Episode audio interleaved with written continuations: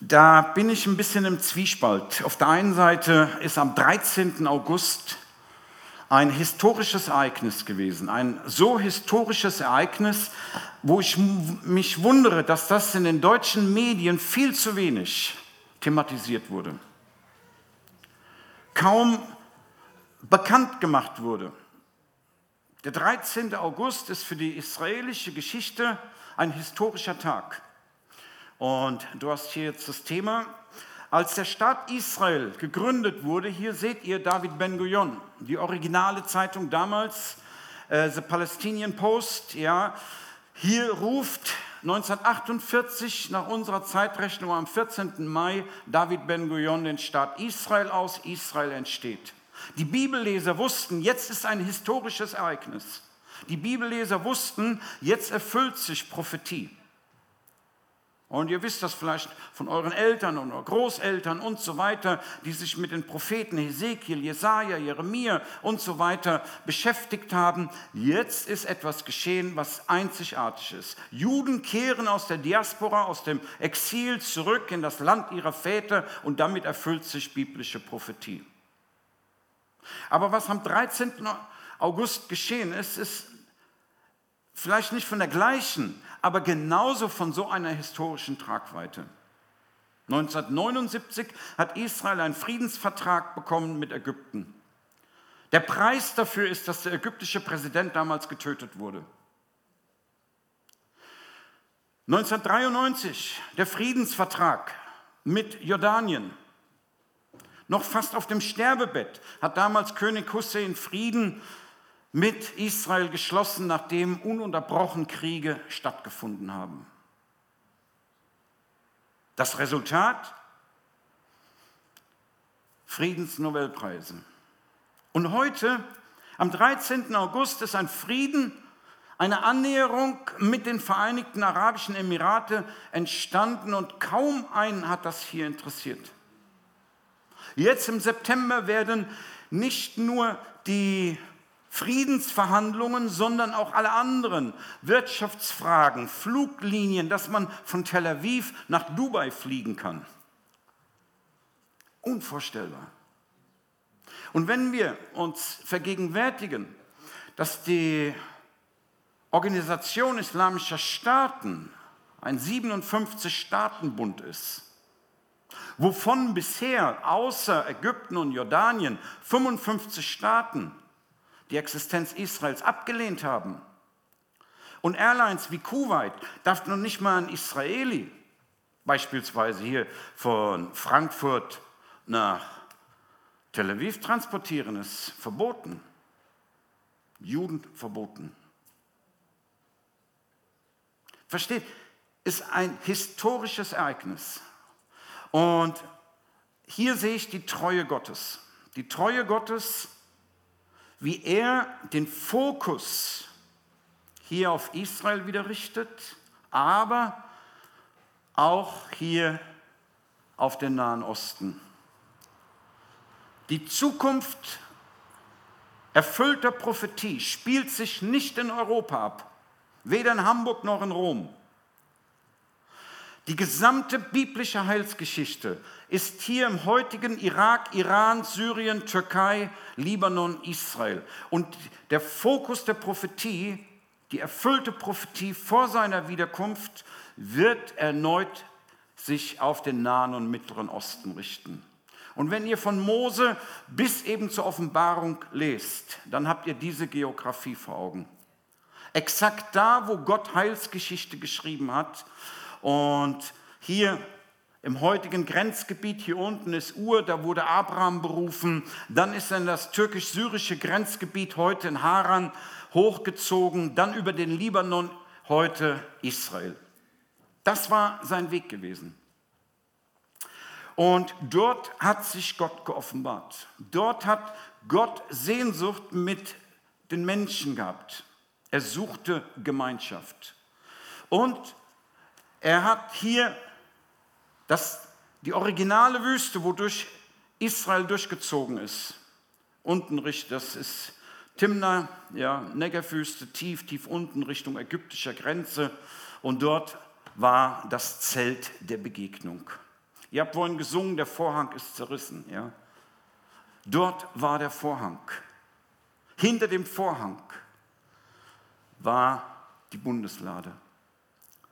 Und hier, diese Bundeslade ist das Herz gewesen. Hier im Zelt der Begegnung, Luther hat übersetzt Stiftshütte. Da wollte er erinnern an den Bund. Das Wesentliche hier an der Bundeslade ist, dass auf diesem Deckel an Yom Kippur, 3. Mose 16, der hohe Priester einmal im Jahr das Blut eines Opfertieres gesprengt hat, dann ist er zu Israel gegangen und es ist, wie es heißt, Absolution, Sündenvergebung erteilt worden. Das heißt, Vergebung der Sünden ist kein christliches Konzept. Die Christen sind aber hineingenommen, die Völker der Welt sind hineingenommen in den Wunsch Gottes, wie es Israel geschenkt bekommen hat, Vergebung der Schuld zu bekommen. Und damit Gemeinschaft mit dem Lebendigen. Und das ist das Gewaltige.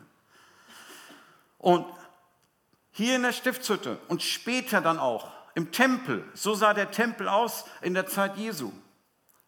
Das größte Bauwerk der damaligen Zeit. Denkt mal, Matthäus 24, Jesus mit seinen Jüngern. Sie bestaunen das Bauwerk. Das war das größte religiöse Heiligtum damaliger Zeit. Größer als die ägyptischen Pyramiden, die griechischen Tempelanlagen. Das war der Tempel. Und das Herz dieses Tempels war hinter dem Vorhang eben die Bundeslade.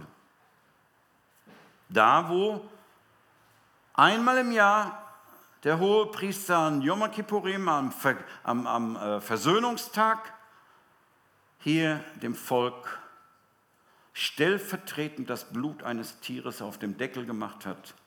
Und hier hat sich Gott geoffenbart. Und das Schöne ist, hier, wir reden immer vom Tempel. Eigentlich ist es das Haus der Begegnung. So heißt das eigentlich auch und kann vom Hebräischen übersetzt werden. Haus der Gemeinschaft, Ort der Begegnung. Gott hat wieder Gemeinschaft mit dem Lebendigen. Umgedreht. Der Mensch hat Gemeinschaft mit dem Lebendigen. Und durch Israel sollten die Völker erfahren, wer der lebendige Gott ist. Und das ist der Segen, der durch Israel in die Welt gegangen ist. Und von daher auch, wenn wir dann sehen in Psalm 122, ich freue mich über die, die mir sagen, lasst uns ziehen zum Hause des Herrn. Nun stehen unsere Füße in deinen Toren, Jerusalem. Jerusalem ist gebaut als eine Stadt, in der man zusammenkommen soll, wohin die Stämme Israels hinaufziehen. Es sind die Stämme des Herrn. Und dann heißt es in Vers 6, wünscht Jerusalem Glück. Es möge Wohlergehen denen, die dich lieben. Es möge Frieden sein in deinen Mauern, Glück in deinen Palästen. Fast hat der Psalmist geahnt, dass das mal nicht sein wird. Es gibt keine Stadt dieser Erde und auch kein Volk dieser Erde, das in ihrer jahrtausendjährigen Geschichte so viel Leid erleben musste. Und wir sehen hier Jerusalem heute. So sieht es aus. Ich habe es mal reingeschrieben, die Stadt des lebendigen Gottes. 17 Mal zerstört.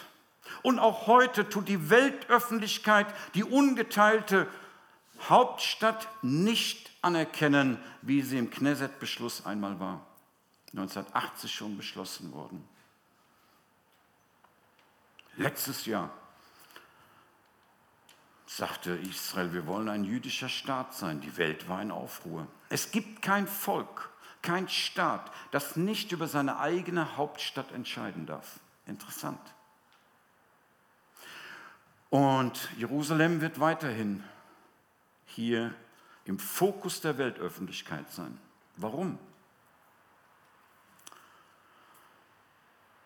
Eben weil es die Stadt ist, in der der Herr Heilsgeschichte geschrieben hat. Und das war nicht Hamburg. Hier sieht Jerusalem heute so aus. Im Bildhintergrund sehen Sie den Ölberg. Dort lassen sich die Menschen beerdigen. Da ist der jüdische, christliche und auch der muslimische Friedhof. Die monotheistischen Religionen im Tod vereinigt hier am Fuße des Zionbergs. Zion, dort, wo schon König David war, dort, wo Sacharja 14 sagt, der Messias wird wiederkommen, dort auf dem Ölberg, der unmittelbar hier an Zion liegt.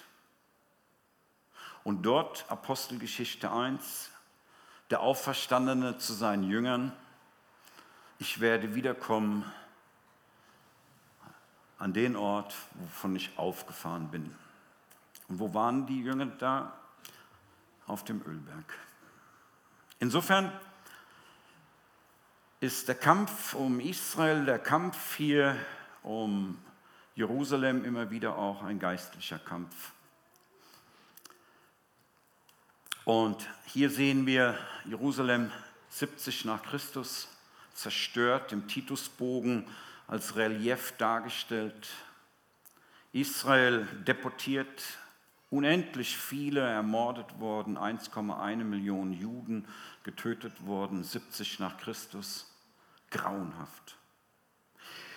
Und dennoch, die Propheten haben etwas mitgeteilt und das wird deutlich hier auf der Menorah, die steht vor der Knesset, vor dem Regierungsgebäude in Israel. Dort der siebenarmige Leuchter macht, stellt die Gegenwart Gottes dar, symbolisch. Sollte schon im Tempel angebracht werden, sollte schon auch im Zelt der Begegnung sein und im Herzen, im mittleren Stamm dort, der Menorah, hat ein Dortmunder Jude, der sich nach England retten konnte und die Briten haben dann diese Menorah wiederum als Geschenk hier Israel übereignet. Inmitten dieses Stammes ist das Herz ein Relief aus Hesekiel 37. Hesekiel 37 und da wird dann deutlich, wie sehr hier auch von jüdischer Seite aus, nicht nur von christlicher, der Prophetie vertraut wird. Hesekiel, die Prophetie ist hochinteressant. Wir können im Blick auf die Zeit das jetzt nicht alles durchgehen, aber Hesekiel wird im Geist auf ein Totenfeld geführt und er sieht dort die Gebeine und Gott erklärt dann diese Vision, diese Prophetie. Er sagt, diese Knochen, diese Gebeine ist gleich dem Haus Israel. Und Israel selbst sagt, wir haben keine Hoffnung mehr, es ist aus mit uns. Und dann sagt Gott, ich werde sie sammeln aus allen vier Enden der Erde und werde sie in das Land der Väter bringen. Und wenn sie im Land sind, wird der Geist Gottes in sie kommen und sie werden hier letztendlich erneuert werden.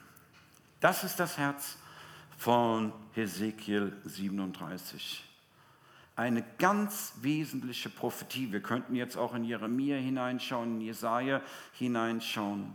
Und wir sehen dann, wie Israel im Rahmen des Bundesschlusses hier von Gott berufen wurde. Denn das Neue Testament bestätigt ja alle Aussagen. Nicht, dass es heißt, ja, wir sind neutestamentliche Christen und haben mit dem Alten Testament nichts zu tun. Dann würden wir unsere Wurzeln abschneiden. Wir würden unsere Wurzeln abschneiden und hätten überhaupt gar kein Fundament. Wir müssen die Einheit sehen von Mose bis zur Offenbarung. Und da heißt es im jüdischen Neuen Testament in Römer 9, ich spreche die Wahrheit.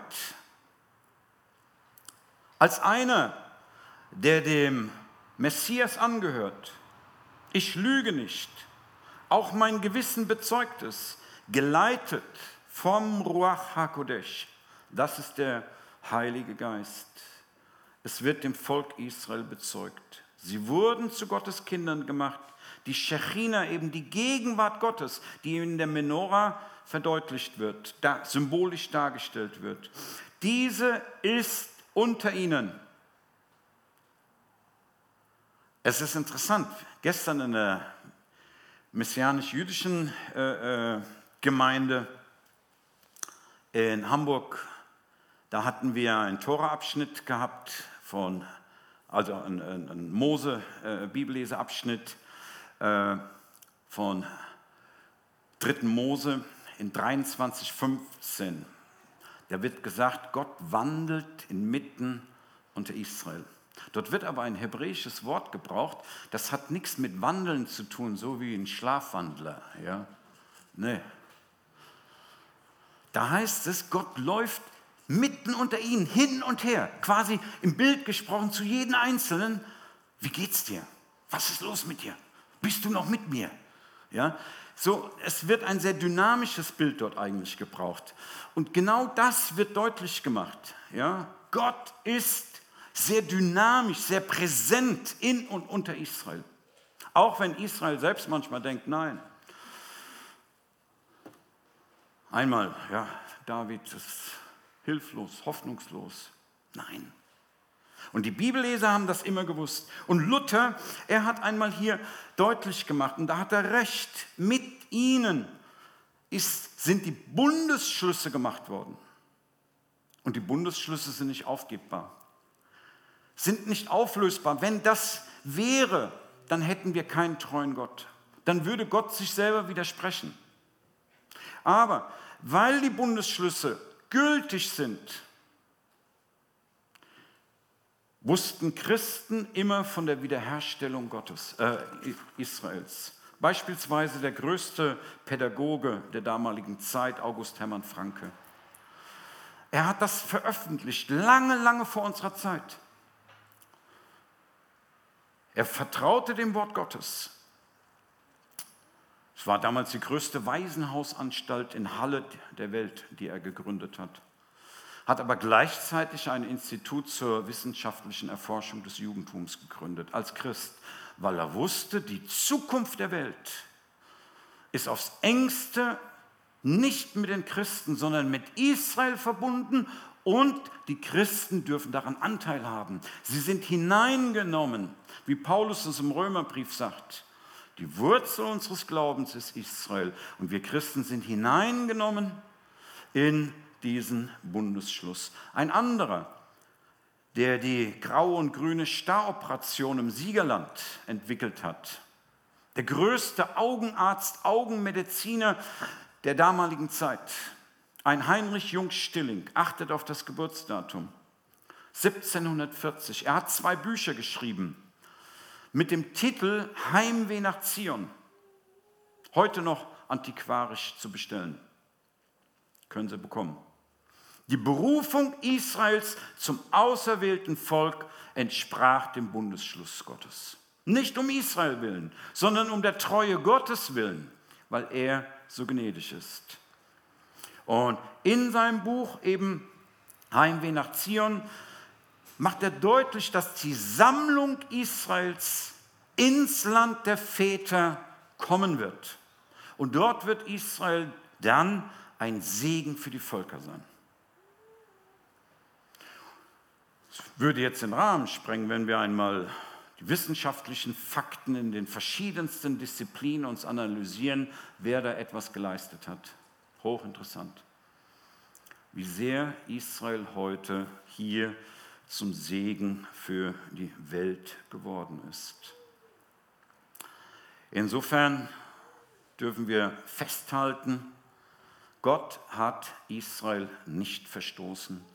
Paulus fragt das in Römer 11, ja, hat Gott sein Volk verstoßen? Nein. Was wir erleben, sind die Geburtswehen seiner Wiederkunft. Und er kommt wieder und der heutige Kampf im Blick auf Israel weltweit, die permanenten, ungerechten Verurteilungen auch der UN. Es gibt kein Land, das durch die UN mehr sanktioniert wurde als Israel. Kein Land dieser Erde. Und Deutschland trägt das leider mit. Immer wieder. Die einzige Demokratie dort im Nahen Osten, die hier diskreditiert wurde, was rational nicht verständlich ist. Und doch, wir erleben die Geburtswehen und wir sind aufgerufen, daran festzuhalten, er kommt wieder auf dem Ölberg, wird da, wo der Tempel einmal war, seine Herrschaft errichten und von dort aus das tausendjährige Reich. Noch eins weiter, da seht ihr das, den Ölberg, wie die Menschen sich beerdigen lassen, weil er wiederkommt. Sacharja 14, Apostelgeschichte 1 und viele, viele andere Stellen. Und dort wird das tausendjährige Reich errichtet. Und wir müssen festhalten, Israel wird aber bis dahin weiter ein Zeichen des Ärgernisses sein. Und selbst die Menschen, die Gemeinden oder bis hinein in die Familien wird es ein Pro und Contra geben. Es bleibt ein Zeichen des Ärgernisses, wie auch die Fahne ein Zeichen des Ärgernisses ist. An jedem Al-Quds-Demonstration in Deutschland werden auch die Israel-Fahnen verbrannt, letztes Jahr sogar vom Reichstag in Berlin. Unvorstellbar, rational nicht erklärbar. Nicht der Krieg in der islamischen Welt, hier haben wir es, ja, sondern die Existenz des Staates spaltet die Welt. Und wir machen jetzt gleich Schluss, sehen wir uns die Relation an. Israel so groß wie Hessen setzt sich morgens ins Auto, bis am Nachmittag unten in der Lat und dennoch im Fokus der Weltöffentlichkeit. Halten wir fest, wir leben in einem geistlichen Kampf und vielen Dank, dass Sie da auch als Gemeinde hier mit Verantwortung wahrnehmen. Eine weiter. In dem Bewusstsein, dass Israel ein Zeichen des Ärgernisses bleibt, eine weiter. Und damit schließe ich, der Staat Israel steht in der Kontinuität des biblischen Staates. Das Volk der Juden steht in der Kontinuität des biblischen Volkes der Juden. Die hebräische Sprache steht in der Kontinuität der biblischen Sprache. Und der Herr kommt wieder. Juden werden ausrufen als erstes Baruch haba Beshem Adonai, dafür, dass er wiederkommt. Und als Gemeinde dürfen Sie sich hier mit Israel freuen, dabei zu sein, seiner Wiederkunft entgegen. Amen.